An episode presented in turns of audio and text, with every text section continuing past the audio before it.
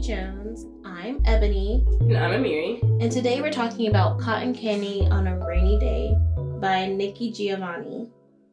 This is a book of poems that apparently is very different from her other works, which is her other works are mostly about like love and I guess other things. Listen, I don't read poetry. And this is the first time with me ever like reading anything by Nikki Giovanni to the best of my knowledge. But I like some of the poems. Um, my favorite part of the book was the foreword, the That's kinda introduction. That's kind of crazy to read like an anthology of poems and be like, I think I like the introduction the best. yeah, well, you know, I don't like having to figure out what the hell you're talking about in a poem. Okay, that's actually my favorite part of poetry because it's kind of like a not like an equation, but you kind of get to sit down and like piece stuff together because you're like, it could be like this or it could be like this. Mm-hmm. Like, and I think that's really why I love poetry because it's so like open ended. Like, you kind of get to like choose what it means to you. And I'm sure that like obviously you read the same book of poems and we probably got different things out of it. Yeah. Do you have a favorite? Yes, I do. I actually have like a hierarchy, but my absolute favorite one is Adulthood 2. Hmm. I actually have like the poem book, and I have like Ebony like Xerox me the copies because she got her book before me. And I was so upset with my copy. Let me tell you guys something. So, my copy, what I thought, whenever I bought it, I thought I was getting a brand new copy of this book. I was terribly wrong. I got a used copy, and not only is it been used by maybe one other, it's been used by probably a hundred other people because they stole it from a library. I have library ink all over it, the library sticker from where it belongs. I know it belongs to Roxborough High School Library. And the person who checked it out got it back in 2010. If this is still the same person. They got it for 850. I paid 16 bucks for this. I am She's a little upset. She's a little angry. just a little bit. And then it's bent. Like it's it's curved to the right. And like I put pressure on this. Like I sat it between two other books and it still won't go back straight. So it's been damaged for a very long time.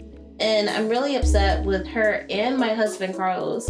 Keep saying, you know, for it from being from the library, this is actually really I don't care about it being very good for a used copy. It's used and I don't like it. But I digress. Back to the poetry. I found my favorite poem.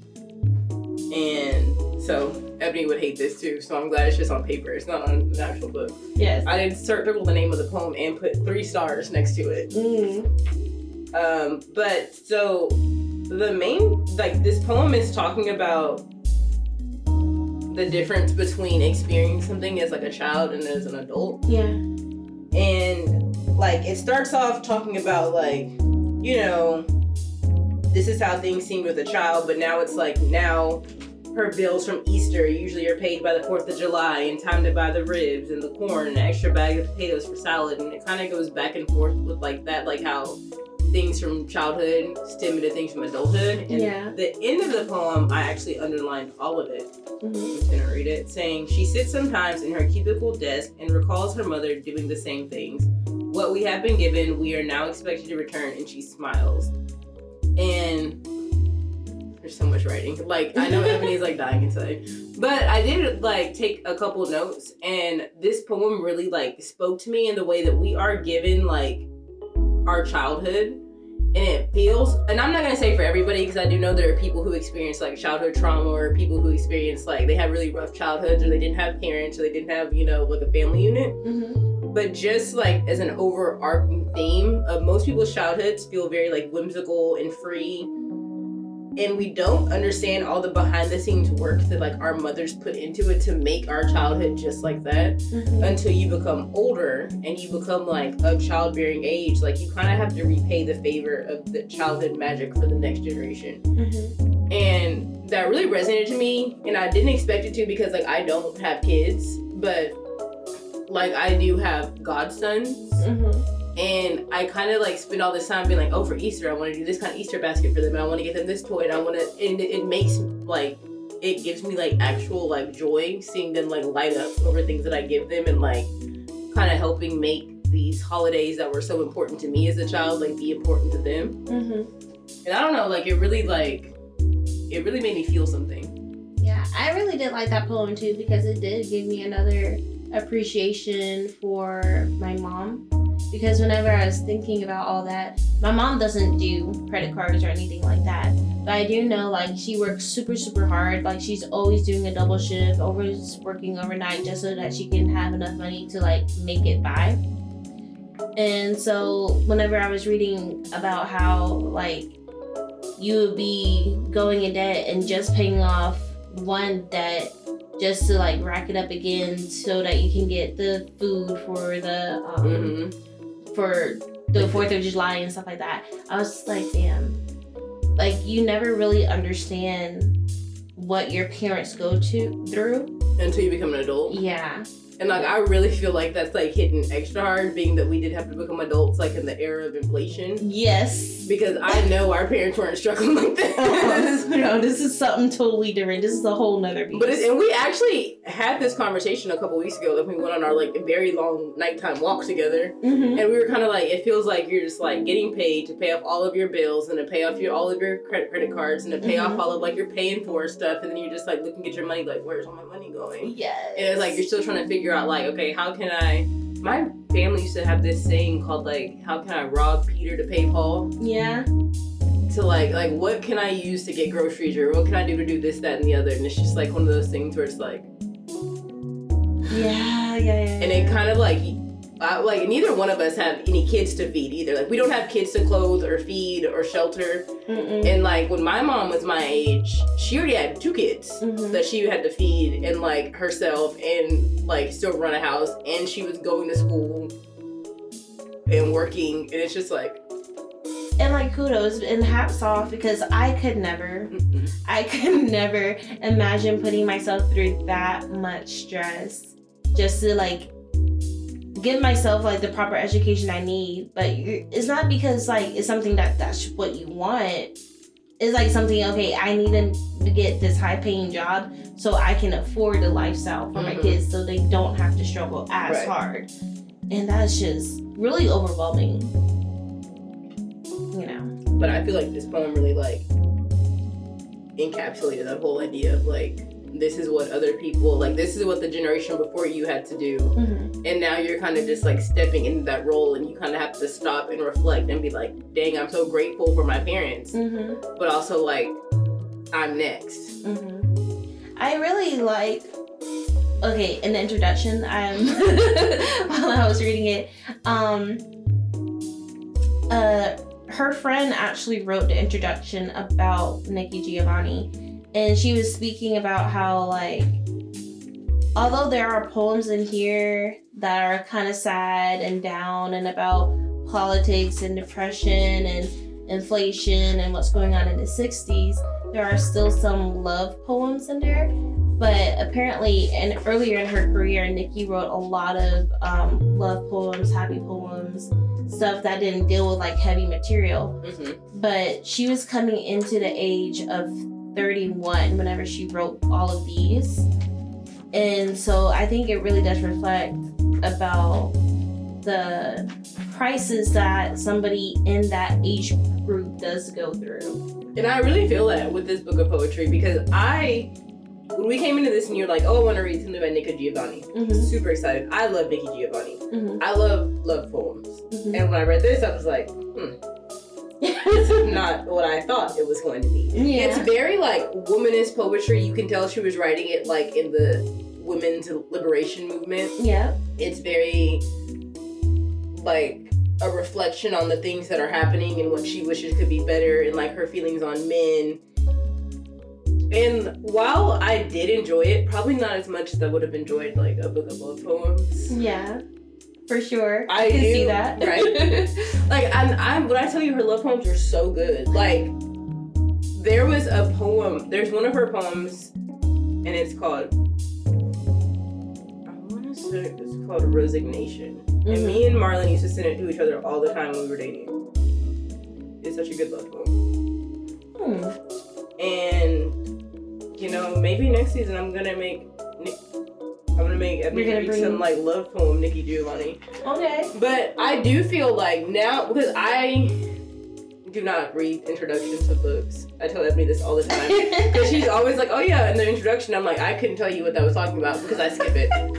I, I don't read that. and listen, I I guess in my old age, I love to read it now. Mm-mm. I'm like, no, thank you. But I think it's mostly because like I know whenever I go into it, like these little short poems and short stories and things that I have no idea like who the author is, where their headspace is at, and all that. I want to know all of that before I jump into like what I'm about to dive into. And that's really good, especially because we are reading to like analyze it on a podcast. Like, I should be doing that. but it's also like I do want to enjoy it just to enjoy it. But that's why I have my fantasy. See, I go into stuff just wanting to enjoy it. I like skip the introduction. I'm not reading like an epilogue. Like, Mhm. I'm getting to the middle. Mm-hmm. But I actually read this through. Mm-hmm. But then the other day I was at the gym, and on Spotify, you can hear her read her own poems. really? hmm And there were poems that I didn't like reading for myself, but I really liked when I heard her read. Mm-hmm. I do find that a lot.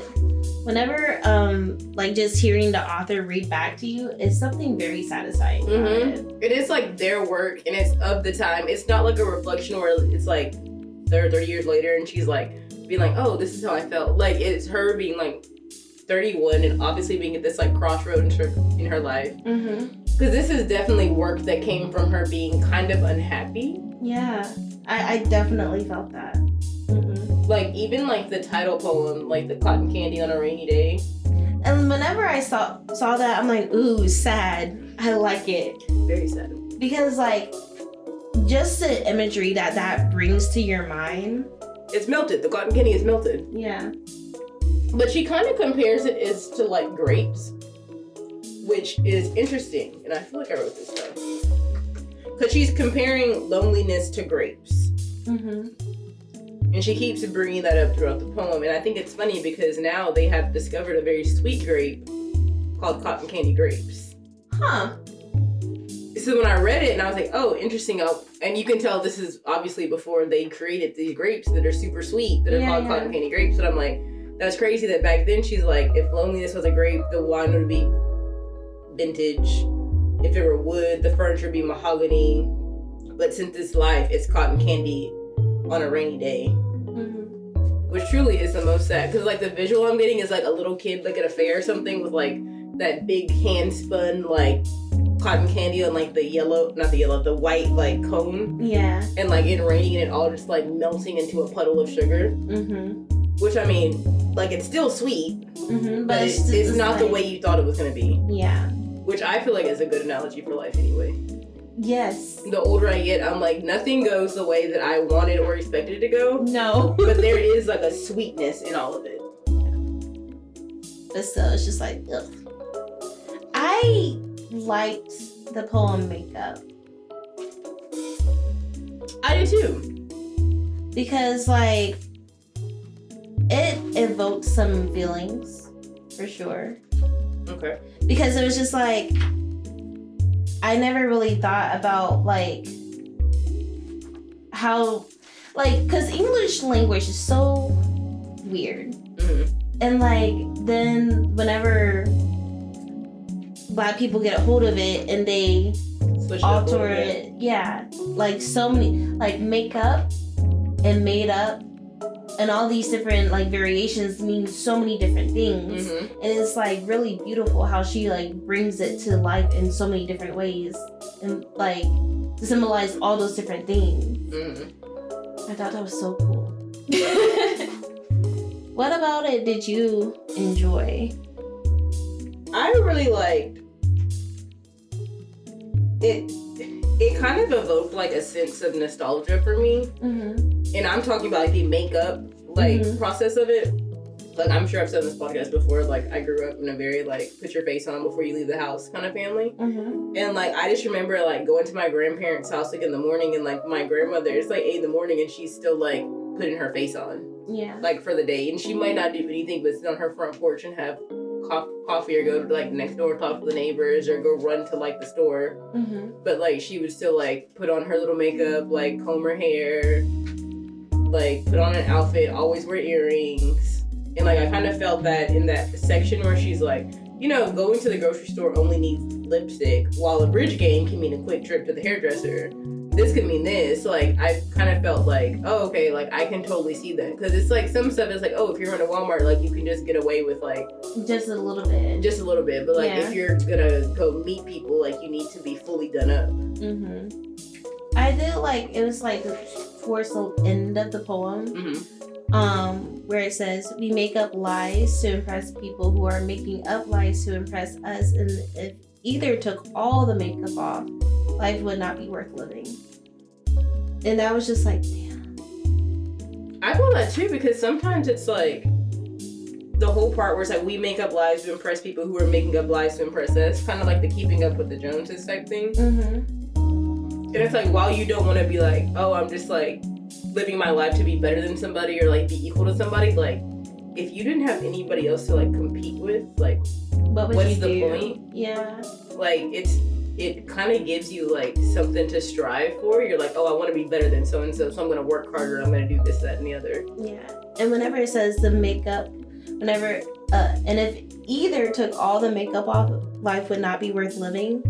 That just makes me think like if everybody just spoke the truth Mm-hmm. at all times and never lied, there would be no interesting thing to do in a day. Unfortunately, that that would be the case. hmm Everyone would be so bored. There would be nothing. There would be no movies. There would be nothing to like. No. It's just like. But do we need it? Is the thing. And I guess And the the answer is, is like, yes. We really don't need it. We want it. Because my thing is like you can exist being bored. Hmm You just don't want to. Yeah. Like nobody wants to be bored, but it's not gonna kill you if you're bored. Mm-hmm. There any other other poems that jumped out to you? Poem for Emma. Poem from Emma like really um spoke out to me because like of how different these two people are Mm-hmm. and how it seems that Nikki has already given up on the friendship. Because like her the friendship is based off of her intrigue in Emma. But Emma is just like not there for it. Like it's okay, so the analogy is like one is a flame and the other is a moth. Mm-hmm. and she said at the end of it she says it's an unusual way to start a friendship but nothing lasts forever and it's just it's just really intriguing because it's like it seems like nikki's way of showing love is through like words of affirmation and like displays. And emma's just like i don't really need all of that. And like it baffles nikki that somebody can exist not needing to be more than just to be themselves because she doesn't try to be anything more she's just who she is she says exactly what's on her mind and things like that and nikki doesn't live that way Mm-hmm. Fro- from this poem it seems that way Right. and so she feels like the friendship isn't gonna last but she does seem to like want to enjoy it While it's here. yeah Because there is that part in the poem towards the end that's like flames don't flicker forever and Mhm. moths are born to be burned. hmm So it's kind of like she knows there is like an end date to this friendship, but like she's so it's to me when I read it, I almost felt like it was kind of obsessive, yeah kind of like a I really want to be friends with this person. I'm so fascinated with this person. hmm Like she was obviously the moth hmm and Emma was the flame because she's constantly like seeking out this person. And I feel like just the analogy of like the flame is gonna go out. That's what flames do. But moths having to be burned, like you have to get something negative from the flame, while the flame does isn't getting anything negative from the moth. yeah And like I kind of feel like I've been in friendships like that to where you kind of like almost idolize a person Mm-hmm. and you want to be friends with them so bad and it's like you would do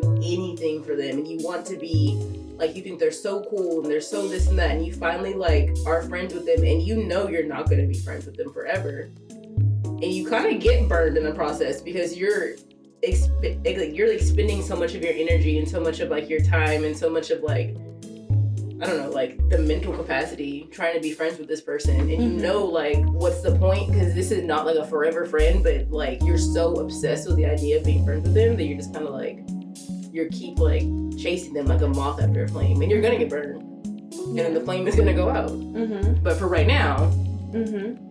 it's Yeah. shiny and pretty, and you want to be around them. There are elements to that that I do definitely understand and I have felt Mm-hmm. in life. So I yeah, I guess that's why it stuck out to me. So Mhm.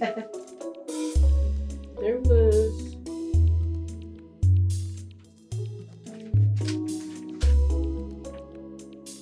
Another poem that I really like. It's Mhm. towards the beginning. It's called Crutches. Oh yeah, that was good. It was actually the first poem that I liked because I was reading these hoping for a love poem and I was like, I'm just not getting anything yet. Mm-hmm. But I really liked how it kind of showed like this compulsive need for us to do certain things and to have our own little rituals. Yeah. There's that part in the beginning where it's like women aren't allowed to need, so they develop rituals. And I do like, I feel this way all the time Mm-hmm. because I feel like as a woman, you're not allowed to need things. Like you're not allowed to need like not like not like I don't even know the word I want to use. Like valuables or anything, but like you're not allowed to need like space of your own Yeah. or like your own time mm-hmm. or like your own space to do something. So you develop these things that you kind of use in place of those needs. And like my my like skincare routine, mm-hmm. like it has become the most valuable pocket of peace in my day every night. Mm-hmm. Like, and I have started adding more and more things to it. And so it takes me about like 15 to 20 minutes. I'm in the bathroom all by myself. I usually listen to like a podcast or I listen to like some music that I want to listen to. And it's like so chill and it's so nice. And if I'm lucky, I can get a bath in before that. So I can like soak in the bath, like some Epsom salt, some bubble bath, and I can like exfoliate and like scrub everything off, do my skincare routine, and I like I leave feeling like a better person. But it's all because it's trying to like fit a need somewhere. Yeah. And I didn't even know that I felt that way until I read this poem, and I was like, oh my god, like my need to put on like my skincare or to do like my makeup. Mm-hmm. I had fit that my need was like because I just needed time for me Mm-hmm. and myself. So I used to do yoga in the morning when I got up, and then like I would go to work, cut, get off work, do like a three five mile walk, come back, do yoga, take a bath, and then just relax and go to sleep. But like now my time has been like cut so short that I can't do any of that, and I feel like I'm going fucking insane. Because you need to carve out that time for yourself. Mm-hmm. But I feel like it's so hard to do, like being a woman in general. But I honestly feel like being a married woman Mm-hmm. because it's like your time's not even your own. And it's like there's other things that are like joint responsibilities that end up being your responsibilities that end up getting like tagged on to other stuff you have to do. And so it's like, I'm telling you, get that 15 minutes. Like start off with 15 minutes. Yeah. Cause I also like I get time to myself too. Like I I go to the gym almost every day. I get like an hour in. I listen to some music. I sweat out. I get some endorphins. I treat myself to a Starbucks treat when I leave because my gym has a Starbucks in the parking lot, mm-hmm. And Mm-hmm. it's nice. And then you go home and you feel like a different person. You're like, okay, this isn't bothering me as much anymore. Mm-hmm. But if I can't get to the gym, skincare. I know you're a, you're a, I don't I only wash my face twice a year. no. Like you get in there, you get some gadgets and gizmos, you start using different oils and soaps and stuff. Like Mhm. this week on Amazon, I've ordered this like Japanese like kojic acid soap. I have ordered little face razors to like dermaplane my face. Mm-hmm. Vitamin E oil. Like, Like getting so excited about this. I am like it makes me so excited. like you just see me opening up the package. I felt like a kid on Christmas morning. I wasn't this excited on Christmas. like I was ripping this stuff open that I know I ordered because Mhm. I'm the person that ordered it, and I'm like, oh my god, and this is gonna add to like my routine because it's like I need that little ritual because I don't have time for myself. So this is me getting time for myself. hmm And when I read this, I was like, oh yeah. He's like me. And Oh, even yeah. when I'm not doing it and I have like some time before bed, I'm watching other people like put on makeup or I'm Mhm. watching other people like do their like s- skincare routines or I'm watching Vogue's beauty secret videos of people. I'm like, I love to intake that media too because I'm like, okay, yeah, I can add this to my own personal time. And Mhm. yeah, I felt that. no. I guess like with me working like six days out of the week, it's like I don't want to like Do Even- anything. yeah. Because it almost becomes a stressor now. Yes. To think of like, oh dang, I have to do this for myself. Yes, yes, yes, yes, yes. Because like there are things that I do like already like like okay, so Carlos decided that he wanted to like plan out his day. Mhm. So to see like where he can fit in time to do other things. I went to go do it and I was just like oh. So like okay, so I sleep I try to sleep for eight hours so I can like not die when I on the way to work. Right. And so whenever I work, I work all day, blah, blah, blah.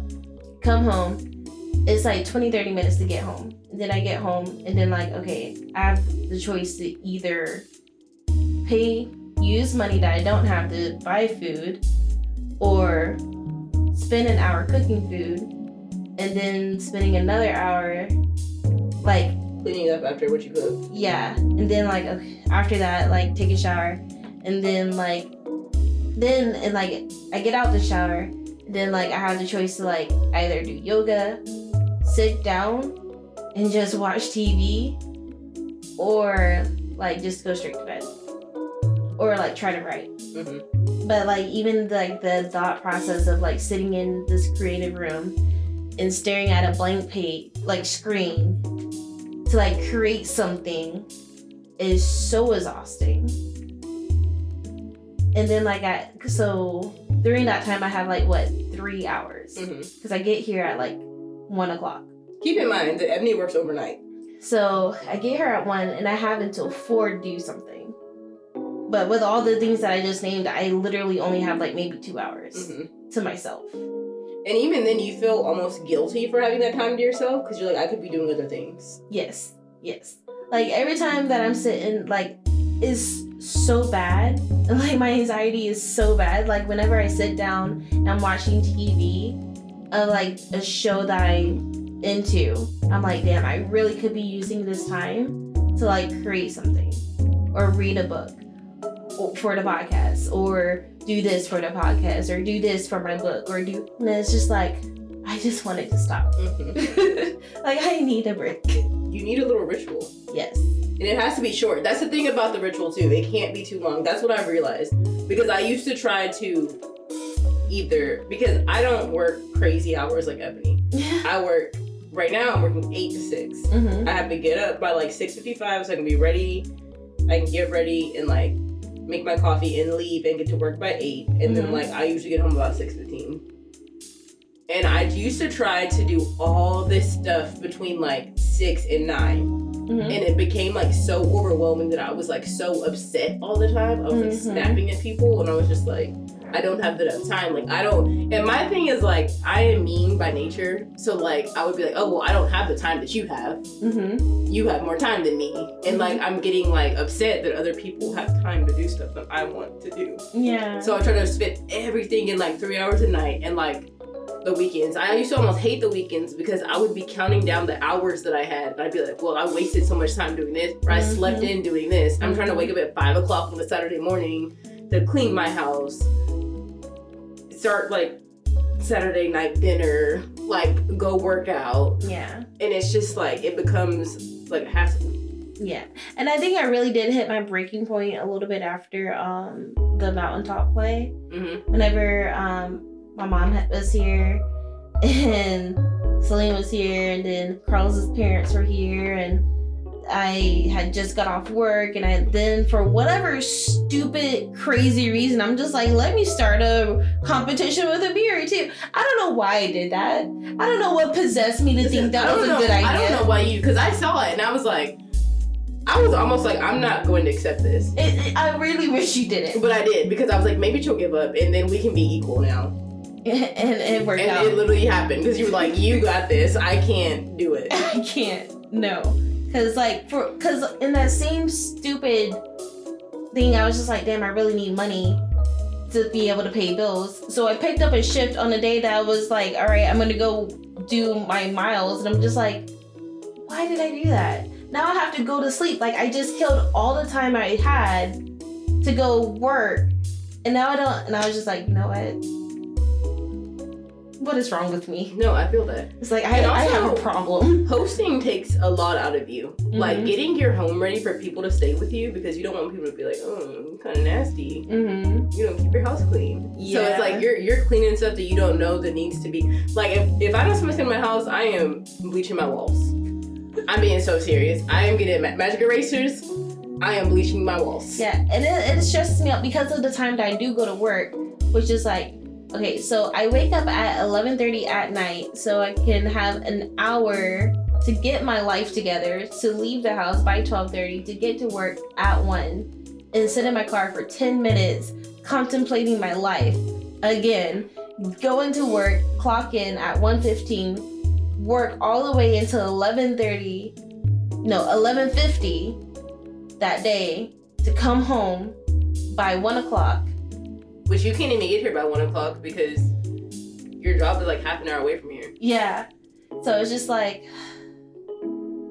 what is what is happening? But it's also like you don't even want like I have seen this trend like on TikTok where people are trying to like habit stack so hard. They're like, oh, you're saying you don't have time for this? Don't you have a commute? You can't listen to this on your commute and do this and that and the other. And it's like no. you don't want to do that all the time. No. Like sometimes if I'm like so overstimulated because I'm trying to do everything, my brain turns off. Mm-hmm. Mm-hmm. Because what I used to do, but before I became an Amazon workhouse worker, warehouse worker, I was an Amazon delivery driver. Mm-hmm. So on my delivery drives, I would be able to listen to the daily drive. I will listen to the news. I will listen to a couple free songs. I will listen to um, true crime podcasts. I will listen to an audiobook. Now it's just like I want to rip my radio out of my car because I don't want to listen to anything Mm-hmm. because I want my mind to just. stop. That is true. Like there becomes a point in the day, like I work with little kids Mm-hmm. who have very recently learned my name. It's not like teacher or miss anymore. So like from 7:55 to 6:05. Mary, Mary, Mary, Mary, Miss Mary, Miss Mary, Miss Mary, Mhm. Mary, Mary. It plays on a loop in my head. And sometimes I come home and I'm like looking around. I'm like, I swear to God, if you say my name, like I don't like, and it's like I just want to like. There will be nights where I will literally come home, sit on my couch, and I don't know what I do until like nine o'clock, and I'm like, oh dang, time for me to go to bed. mm-hmm. It's like I just fully turn my brain off. Mm-hmm.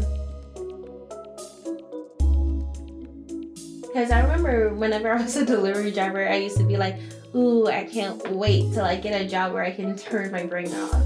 Because, like, you and Carlos were bragging Yeah. about that shit all the time. And I'm just like, I literally can't because if I turn my brain off, I will crash my van. That's true. So now that I got a job where I can do that, I'm just like, I don't know how to do that.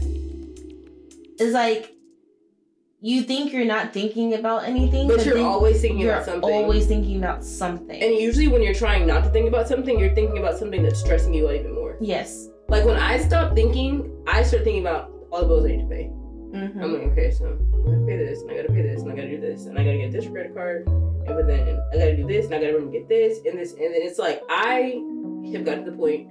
I hate paydays I get paid, and I will sit down and I get a piece of paper and I write down everything that I need to pay hmm because my bills get taken from like my like debit card account.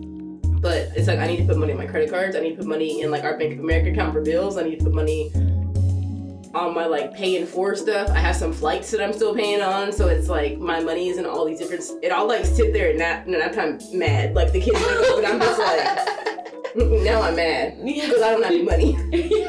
I'm here all day, don't have any money for you. yes. Like I'm so upset, and you're just like, Mm-hmm. like you can't. And I really feel this, not only this poem, but this book of poet poems really capture the essence and like the multifacetedness of being a woman, especially a black woman. Mm-hmm. And there's literally, and it's like I don't even want to say like, oh, black women are so sad, and this, that, and the other, but it's like they do carry more emotional weight than a lot of people. Yeah. And there is a line in the poem Life Cycles that says, Sadness is not an unusual state for the black woman or Mhm. writers. And you're both. Yeah, and I was, I was like, yeah, me. like this Call was for folks. me.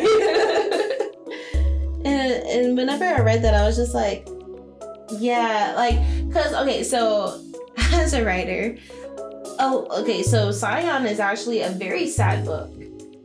Like there are pockets of happiness, but it's mostly sad. No, it is. And so whenever I was writing it, because like for whatever twisted reason, I literally sit down and I'm just like, okay, let me think of a person. All right, check. Let me think of the worst possible experience. That's that- literally what you were doing. You're like, let me think of how I can ruin this character's life. Yes, yes, yes. You want trauma? Got it. Mm-hmm. I'm like, PTSD? yes. Here you Mhm. go. Mhm. Like, Check, check, check. Bingo. Let's do it. And so that that's what I had. What that's that's what I did. That's what. and so like even like when I'm at work and I'm mad at somebody, I'm just like, okay, how would this character react to it? How can I make it worse? that's like, I I personally can't do that because I can't have beef with two year olds. and listen, I can. Like, well, I have to see them every day. Like, you are not around a two year old every day. Like, around 19 two year olds every day, God. And I'm just like, sometimes it'd be like, like they come in in the mornings Mm-hmm. and it's like, you gotta start off every day with a clean slate. And I'm still like, Yes. Like, listen, I, I watch TikToks about people with children and how they're trying to do this gentle parenting oh, thing. And, like, you know, a part of me wonders why I even got on the gentle parenting side of TikTok. But I think it's like, it was just for me to, like, see, see. it was like a science experiment. yeah, yeah, yeah. I wanted to see, like, who all was succeeding at this and who all was, like. I've never seen anybody succeed at it. I've, I, I've been watching, like, two black women succeed at it. Okay, I, I haven't seen a lot of black. Have you seen? Are you talking about the lady that she makes fancy dinners for her kids? No. Okay, so No. I think she's doing a good job at it. She like is teaching her kids how to like act like at luxury establishments, which I mm-hmm. think is important for little black kids. And I'm I tell this to Marlon every time we go on vacation, like because me and Marlon love a luxury vacation. We love a luxury experience because we don't feel like black people get to do that. Mhm. And we notice it because every time we go, we're only around white white people. They're kind of staring at us like trying to figure us out. That like, how can you afford to be here? Yeah. Which is not like me and Marlon make exorbitant amounts of money, but like we know that we like to go on vacation and we like to go on nice vacation, so we will like allocate money towards that. Mm-hmm. But I do believe that black people should be allowed luxury. Mm-hmm. And this lady is teaching her kids like how to act in like luxury establishments. So she'll cook them like a five course meal. She makes like menus. They get to choose off of the menus. Like she's teaching them like what forks and spoons to use and how to signal you're done and how to ask for more graciously. And it's like very nice. Mm-hmm. And I really do like that, like her content. Now there are some people. Do you follow the Carter and Jonah lady? Mm-mm. She has like these two little boys and she's gentle parenting them.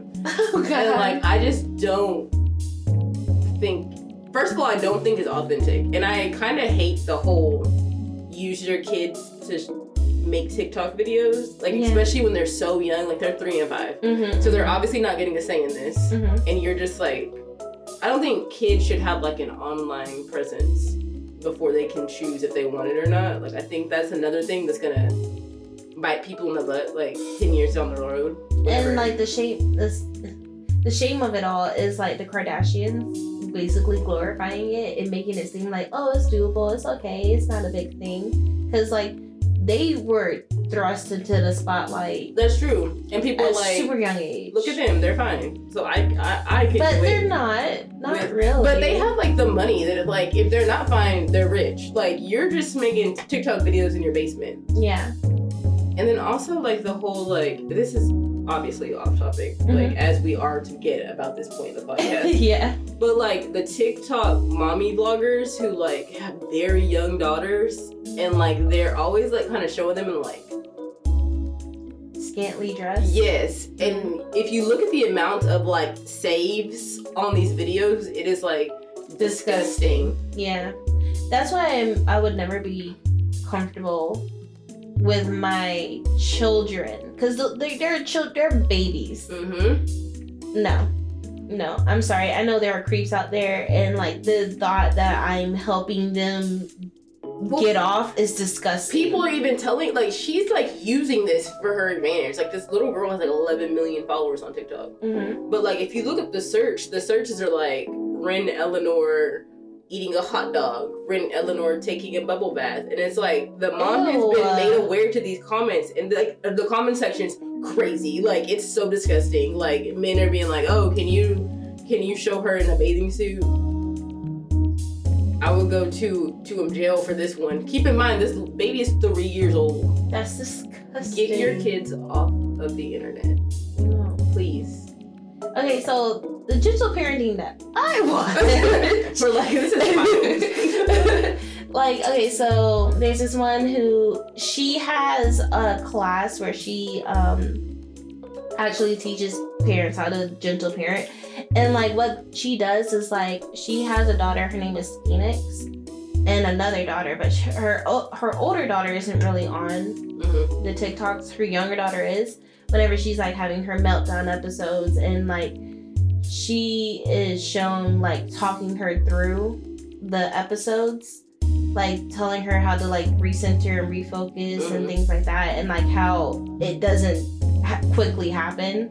How they both have to take breaths and like recenter and stuff like that. And I think I like that. I'm like, damn, you're really showing how difficult this shit is and how much patience it really takes. But it's like, here's my thing about TikTok parents, good or bad. Mm-hmm.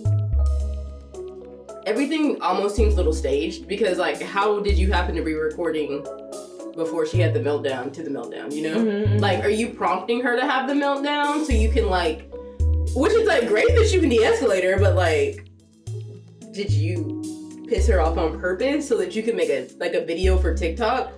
Mhm. like a lot of the things about TikTok parents, like, and this is a whole other episode in itself, but it's like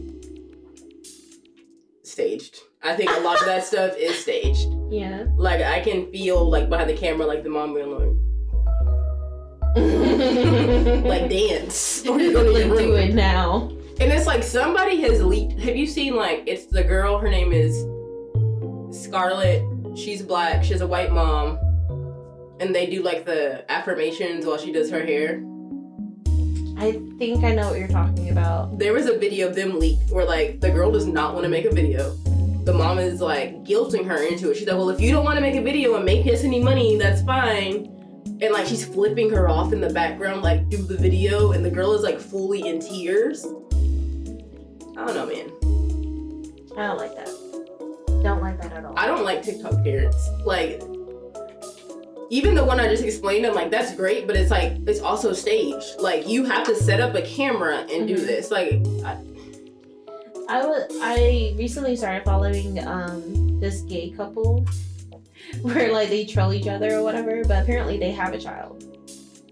And apparently in the older videos they used to like have the kid in their videos with them, but recently they took like they took them all down and they made a video like, hey, somebody keeps some of you guys keep asking me if like the kid's okay. Kid is fine. We just don't feel comfortable having him in the videos anymore. This whole thing. And the other guy was just like, Yeah, if you watch my stand up, you would see I still talk about the kid. He's Mm. still alive and fine. So I think that's pretty cool.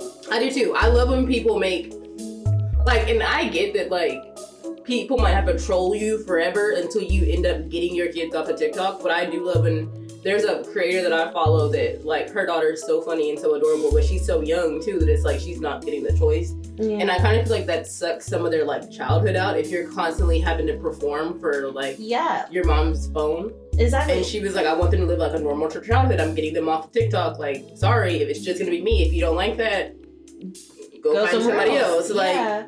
I mean, like we've seen what's happened to these Nick kids Mhm. and these Disney kids. But even like the new crop of like reality kids, like did you watch Jon and Kate plus eight? Yeah. Okay, one of the boys is coming out against his mom, talking about like, no, I don't want anything to do with her. Like, she exploited me like during my childhood, and then it's the one that she said was special needs. Mm. Turns out he's not special needs. He's been living with his dad, and he's like, I want nothing to do with her. Ooh. Like, and I feel like in about 10 years, there's gonna be an R. Kelly type reality, like, sit down documentary of a kids of mommy bunch of these kids. who are coming and speaking out against their parents because you are taking away their childhood Mm-hmm. Mm-hmm. and also posting it. Like, I don't believe Constantly. in giving constantly. Like, I don't believe in giving kids an online presence before they are cognizant of the fact that they are online. Like, if your kid can't be like, I want this posted, don't post it. Mm-hmm. Mm-hmm. I don't have kids. And so, like, obviously that could change when I have kids. And I'm like, oh my God, my kid's so beautiful and adorable. I want everybody to see them. But, like, I can't, in good conscience, hold my phone and be like, dance. No. Dance for the people. Mommy wants to be an influencer. Like as you see with like dance moms. mm-hmm. Like okay, so I didn't know that JoJo Siwa was a part of Dance Moms. Mhm. I didn't even know who JoJo Siwa really was. I thought she was just some kid. She was like some kind of Nick plant. it was just some kid that happened to pop up off of YouTube and like hair bows. But whenever like, cause I was scrolling on uh, TikTok and I saw that this woman, this grown adult, was bullying and demeaning her on Dance Moms for no reason. But that's the whole plot of Dance Moms.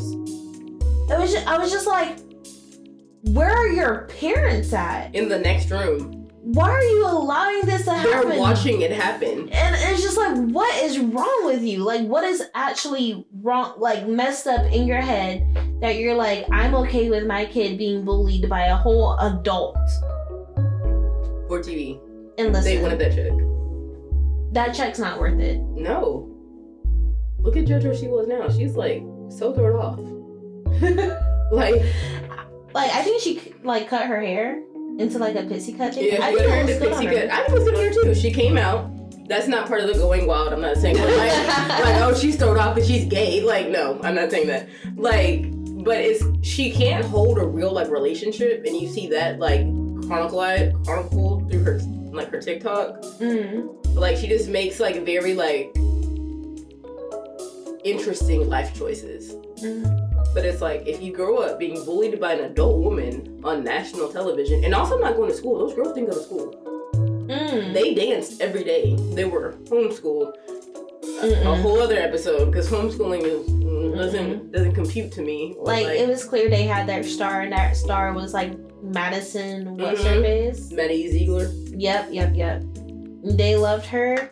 She's the one that popped off. She's the one that has the career.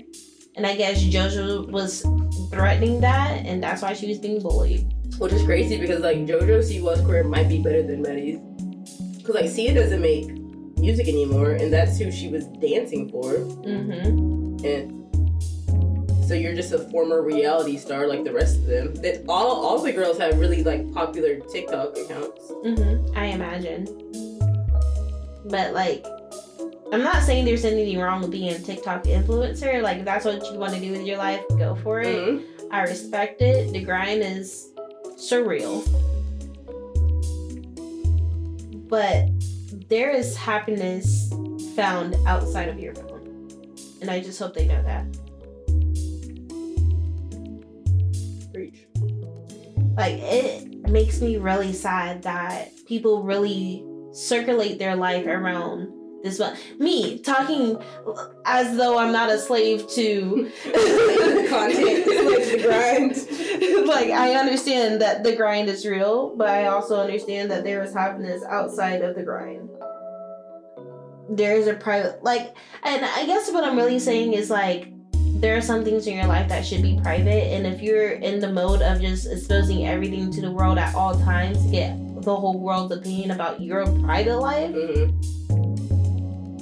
Seek It's like touch grass. Like, but it's one of those things too that like, and I see this with influencers all the time that they have to make a post that's like, I do not owe you anything about my private life. I do not owe you details about because the thing about it is when you become like a presence like this, people feel like you owe them Mm-hmm. details about your life or details about what happened. Like And they expect you to always be kind. exactly, like you you can't have A bad day, ever. because they're like, uh, why am I following you? Oh, and okay, so like, especially if you're like a quote unquote positive influencer, you can never be sad. Mm-mm. You can never be angry. You always have to speak positively. Like, oh, somebody just kicked your ass, kicked you out of your house, and burnt it down. Smile. It's raining. Smile. It could be off today. It's just like, oh my god. Like, there's this one guy that I follow. He's like this super positive person that does the whole fan thing and claps. Like, cup of positivity guy. Probably don't know who I'm talking about. No. anyway he does he's the whole cup of positivity and he offers this great advice like recently he like went through rehab and he said that he's falling off and all this that and the other and he's like hey i need a break from this and it just it makes me sad that you feel the need to let your followers know that you need a break hmm But I mean, it kind of goes back to the, one of the poems we talked about at the beginning of this episode Mhm. about everybody wearing like the makeup yeah and the mask, and if Mhm. we all just like stop, mm-hmm.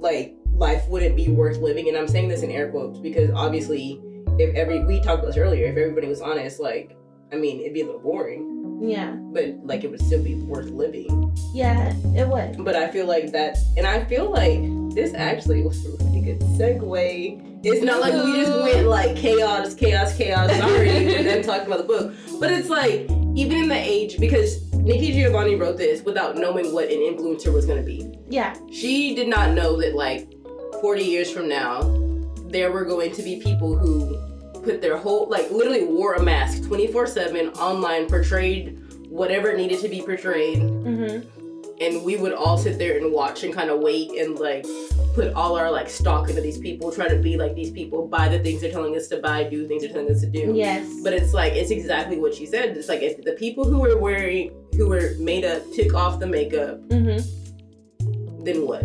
Yeah. And I kind of feel like we're seeing this now just in the age of the influencer because while right now this is a very like lucrative prosperous like career a lot of people are burning out. They don't want to do it. You don't want to have like it's not worth it. The money that you make and the things that you get to do and Mhm. the things that you're allowed to do is not worth it. Having to put all of your life on social media. Mm-hmm. Mm-hmm. And it's like to some people it might be worth it. Like I see girls who just get to post what they want to do, but they get sent on like brand trips to Jamaica or they're like going to Dubai or they're going to do this, that, and the other. And it's like, dang, that'd be pretty cool. But like I don't want to have to tell the world about like my most shameful stories as like clickbait. Like I don't want to do it. Mm-hmm. I've seen girls get book deals just by getting on social media and telling people about like their sex stories or like awful things that have happened to them. And I was like, I don't feel like I mean you're proof of that. You didn't have to get on social media and tell like your wildest stories to get a book deal, you know? Yeah.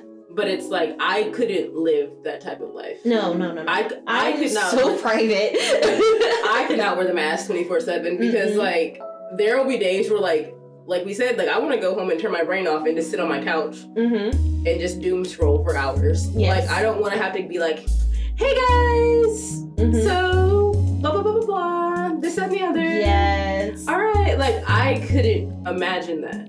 Like when I tell you the days that I'm like, all right, I gotta do it. I gotta make a TikTok. It's time. I'm just like doomed. I'm like, ugh, I It was gotta just so much work involved, too. Like, you have to get made up. Mm-hmm. Because you, like, you can't just get on TikTok and be like, And like, listen, and I try to. I try to. Like, because, okay, this might be TMI. I don't know. I also don't care. I don't really like wearing bras. So, like, most of my shirts, you can, like, see me nipping. Because, like, it's called, it's just normal stimulation. It just happens. But whenever I got on TikTok, I was like, damn. because they will remove your video. And I was just like, I really gotta put on a bra, don't I? Could you imagine having to put on a bra every morning to do like your Instagram stories? And I don't make up, so I, I don't know what y'all be seeing. I'll just be like, all right, get ready with me. Get Alright, putting on clothes. like you're ready with me. Hey, I'm ready. Bye. Alright, bye. People will be like, boo. you know that video actually might go viral, but everybody would like stitch it with their own like think piece and be like, "She is so brave for getting on this app." And I'm just makeup. like, child, every day. or some people be like, "Women should have to do more than this." A lot of people were like, this is attractive to you? She's like a three. Who's married to this woman? Whose wife is this? Whose wife is this? Get your wife on a leash. Oh my god, Carlos would be like Carlos, Carlos Barking would at the be, like, fighting for his life. He's like, how dare they? My god. All right. Is there anything else that stuck out to you? Um. Yeah, and the introduction. LOL. It's crazy that you reviewed this whole book and everything you've talked about came from the introduction. yes. A woman of the seventies. Yeah. Let me see.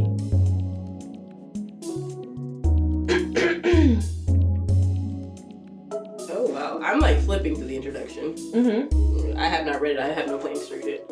But the last line is saying, if Nikki in her idealism was a child of the 60s and now in her realism she's a woman of the 70s. Yep. And I'm thinking of all like the earlier poems are all like very like gushy love poems and very Mhm. like I would die for you poems. Yeah. And they're saying like, oh, she was a child, you know, of the 60s, which makes sense. 60s were very like peace and love Yeah. for white people. but it's like in her realism, she's a woman of the 70s. Mhm. And like these are very mature poems. Mm-hmm. And I think it's funny that we both were like, well, you know, like we kind of get this, but like we're closer to the age that she's writing and feeling the poems about than she would be about the love poems. And like me being a cynic, I would be like, yeah, I definitely understand this a lot more than I will die for you. Because there's a poem that she wrote, and it's about love.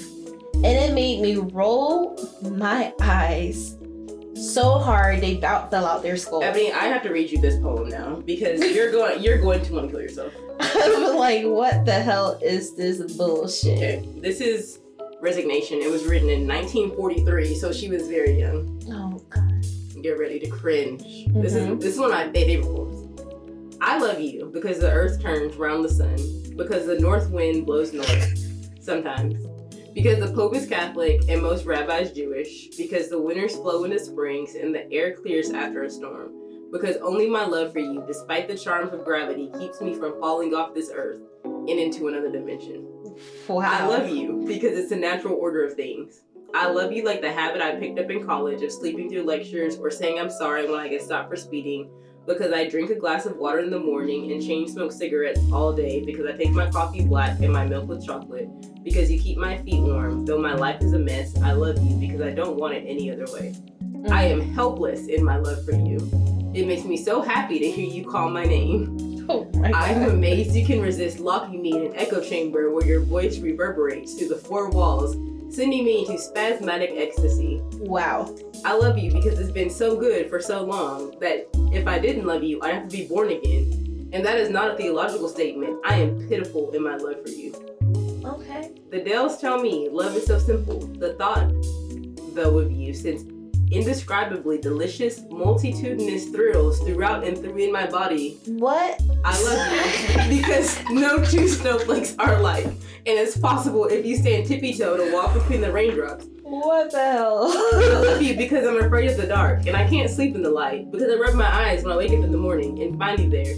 Because you, with all your magic powers, were determined that I should love you. Because there is nothing for you but that I would love you. I love you because you made me want to love you more than I love my privacy, my freedom, my commitments, and responsibilities. I Cannot love you because I changed my life to love you. Because you saw me one Friday afternoon and decided that I would love you. I love you. I love you. I love you. Okay. Jesus. That sentence. You know, that that sounds like a young child. Listen, that poem is on my my my vision board for this year. so, period. I am also a child of the '60s. I'm a child of the '40s. An infant of the '40s. Wow. Wow. Um all right. And with that being said, That means like I am going to go throw up now. Listen, I can't. Okay, so one of the poems I can't find it right now, but she's talking about how she loves this person, but he doesn't actually love her back, not in Oh the same way. I know what you're talking about, and I think it's called Woman. Because like I've been trying to find it, but Because this poem actually made me mad. I literally read it and I was like, this is the worst love poem I've ever I've ever read. Is it that she wanted to be a blade of grass? Yeah, and he was just like, agree to be the no. And like, listen, I understand that. I have a very stubborn husband. there are some things where he's just like, yeah, I'm not doing that. My husband can be easily guilted. And listen, no. Like I can be like, wow, okay. Not me thinking that you love me. oh God. And it, and it can make him change up. I'm an expert at gaslit. At gaslit, at gaslighting. I actually started this poem too. Mhm. And I wrote in the margin, we as women often settle for something that is more palatable for men. Because the whole story, she's like, well, I tried to be this, but he said no. Mhm. So I tried to be this, and he said no again. And it's Mhm. like, men, however, do not do anything that they don't want to do. Because the instanza says she decided to become a woman. And though he still refused to be a man, Mhm. she decided it was all right. But listen, I know so like I know a person in particular who is like who who is like that because like she'll settle for the very very least. Like I just need you to give me company at this point. But it, like, that's exactly what this poem is talking about. Mhm. Because she's literally, the whole poem, she keeps being like, I wanted to be this, and he wouldn't be the dandelion. I wanted to be a robin. He refused to be her tree. And like the ver the verbiage of it is like not even like, oh, I don't want to. It's like, no, I'm not going to. Yes. Which is crazy to me because I'm like, I could not be with somebody that I couldn't be my like most authentic self. Mhm. And they're like, no, I don't want to help you with that. I don't want to be a part of that. Mhm. Cause like it's like refuse or like he stood straight declining to be her corner. He would not read. He wouldn't let her grow. Mhm. He refused to be a man. It's never like soft language like, well, he didn't really he couldn't or he tried. It's like, no, I don't want to. And like my head canon is that probably the person that she ended up with from that super strong love that it once was Mhm. your whatever you The just read. resignation poem. Yeah. That that whenever like whenever you age up and you realize like, hey, I'm growing, but You're not. But I've already had this life with you. And so it's like now I'm just kind of stuck. So it's like you decided you're not gonna do that for me, but like I guess it's gonna be all right. Like what else am I supposed to do? Uh, yeah. I took a psychology class one time and we were talking about like love and relationships. Mm-hmm. And my professor was saying that a lot of times in relationships, something that draws you to this person will be the thing that is like y'all's undoing. Yeah. So at first you're like, when you're together, you're like, oh my god, he's so messy. Like he just has this stuff everywhere. It's so cute. Turns into he doesn't clean anything up. I have to do everything for him. I have to act like I'm his mother. Yeah, yeah, yeah. And I feel like this poem really like it's like obviously this is written in the 70s mm-hmm. or late 60s, like 68 or something like that. Jesus. But you see the woman back in 1943 Mhm. who's waxing on and on about like I love you, I love you, I love you. Like my world would stop without you. I would fall off the face of the earth if I did. I love you. To like, well, I guess I'll be a woman. You don't want to be a man, but like, what am I supposed to do about it now? Yeah. hmm I also like the poem whenever she was talking about a woman at the bar who was getting all of this attention, and she just reveled in the attention. But then, like at the end of the poem, she was like, "All right, I guess I'll go home tomorrow," I feel that because I also love attention. because it's just like it's like a woman like emotionally cheating but never going that Through extra step. Yeah. which actually might be worse than like physical cheating. Mhm. I have this conversation with Marlon all the time because I'm like, I feel like if you were to cheat on me, like go be with somebody else, I would be less upset with you than if you were like, I'm having an emotional affair. So Yeah. it's like, dang, so you really love this girl. yeah, yeah. It just isn't uh, something that would go away. Yeah, it's not something that's an accident. You you can't even say, oh, like we had know, one we too many drinks, and we were just like the drinks were flowing, the music was good, like okay, you know. No, you sat there at three o'clock in the morning woke up and telling this person "Good morning, beautiful" every fucking day because you think she's really your fucking rock right now. That that's your son right now. But now. then I'd be like, that's This your son, man. but it's like with me, I'm like waking up and you're like, mm, morning. He was like, "Hey, babe, go Dr. Coffee." Yeah, like, are you fixing coffee today or me? But I feel like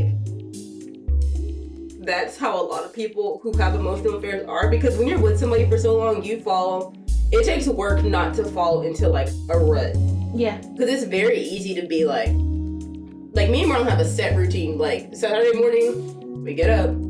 Whoever gets up first has to get up and make no. It's whoever gets out of bed first Uh, has to get up and go Mhm. fix the coffee. You get back into bed.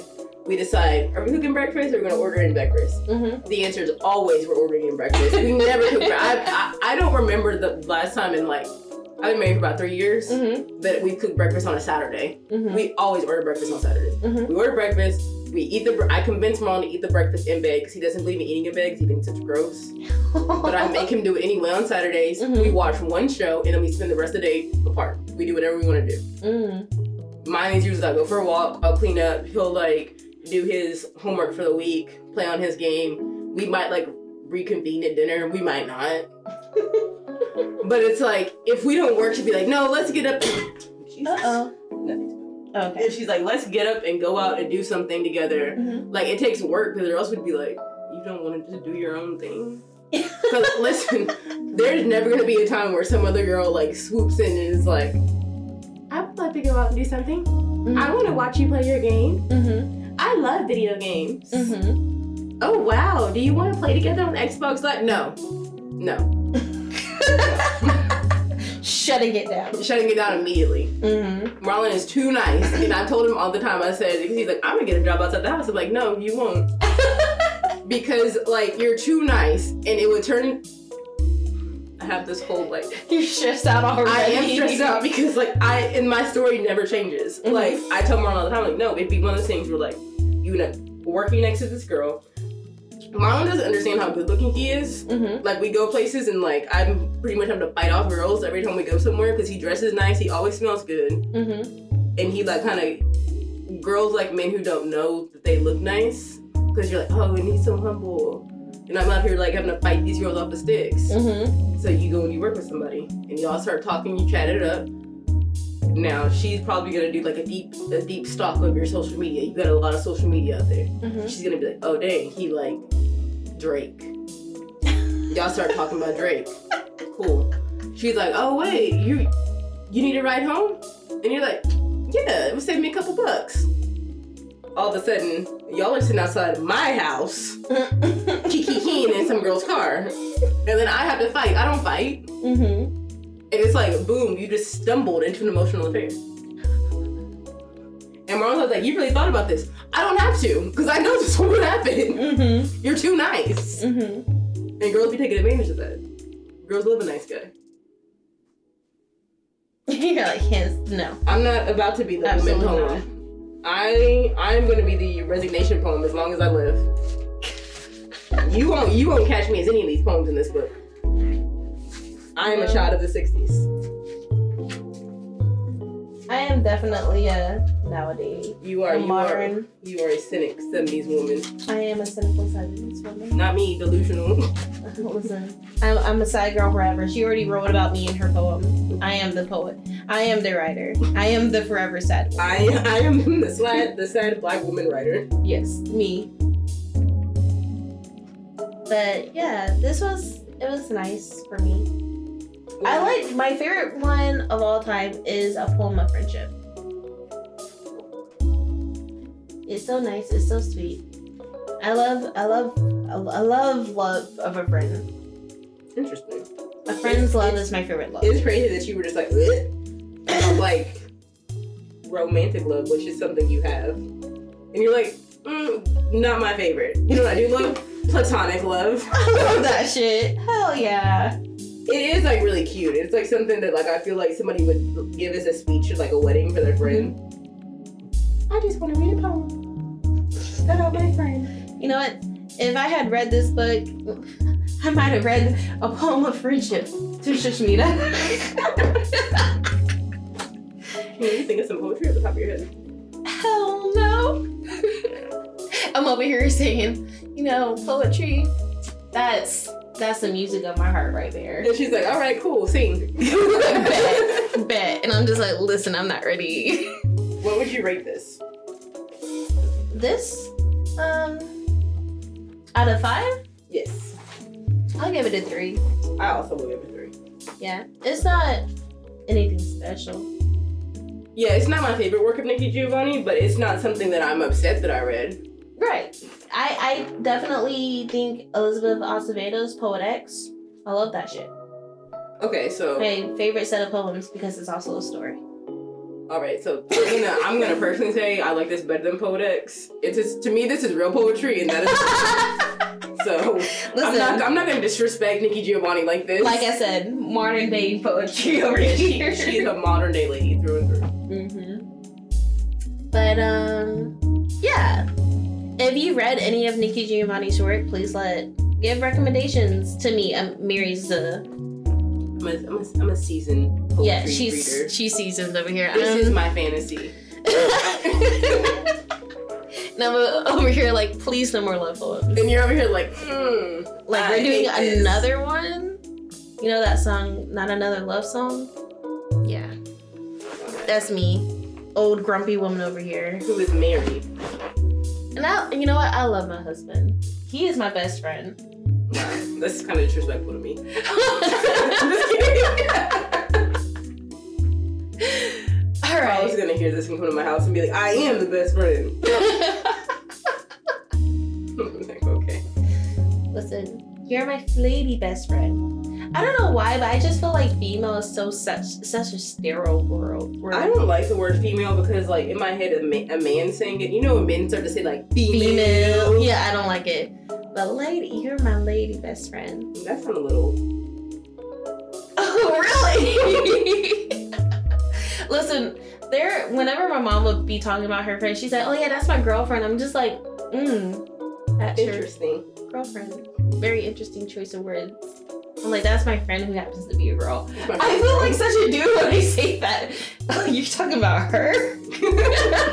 That's my. That's my dog. That's my dog over there. Not a girl. No. Anyway, thanks for coming to check us out. We appreciate you. We are on um, Apple Podcasts officially. We are there. Um, Google Podcasts, Anchor, and Spotify. Check us out on Facebook. And that's about all the sites we're on. That's true. So, leave a like, leave a suggestion, leave a comment. Subscribe. You know what to do. Boop, boop, boop. Bye. Bye. I was like, like we missed our cue.